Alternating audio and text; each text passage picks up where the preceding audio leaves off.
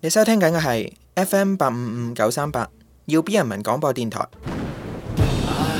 咦，天優做咩唉聲嘆氣咁啊？我想去睇醫生啊！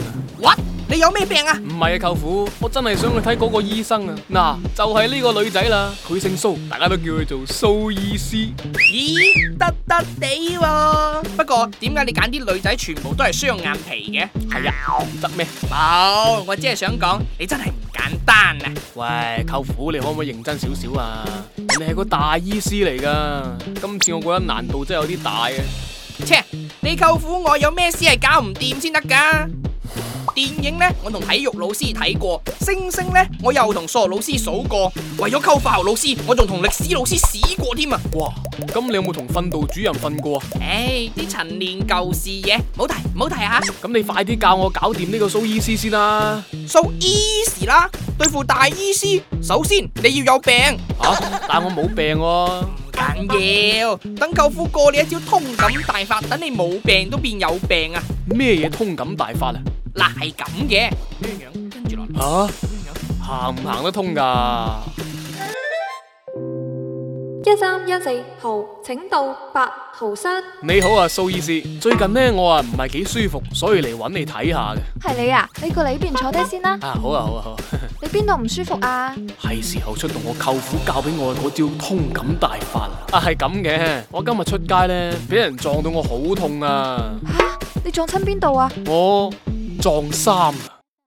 死啦，場面有啲尷尬，點算呢？啊，有啦！啊哎呀，其實我係啊喉嚨有啲痛，啊因為我發現我喉嚨呢有一堆螺絲釘喺度，你睇下。吓，點解咁噶？乜你唔發覺我把聲好有磁性咩？佢好似唔係幾開心喎。等我講翻啲好說話氹下佢先。哇，好多隻螞蟻喺你嘴邊拉嚟拉去喎，喂喂喂，做咩啊你？因為我覺得你把聲好甜啊。 咦，唔通佢感受唔到我嘅誠意？好啦，係時候要做翻啲嘢啦。喂，你做乜整爛我鍵盤啊？我係想證明俾你睇，就算你冇咗隻豬，我都唔會介意嘅但。係我介意啊。佢咁都唔滿意，唔得，要出絕招啦！哎呀，我隻眼好痛啊！哎呀，仲有啲嘢硬住咗添，咩啊？唔知啊，就嚟出嚟啦！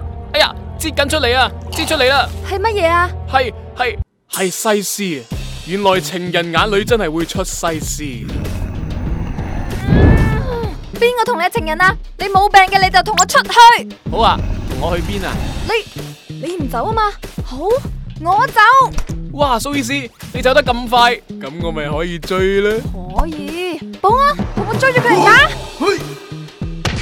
喂，你又話通感大法可以溝到女嘅？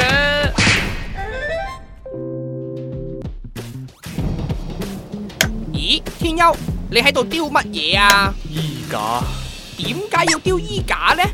因為面係人哋俾，架係自己丟噶。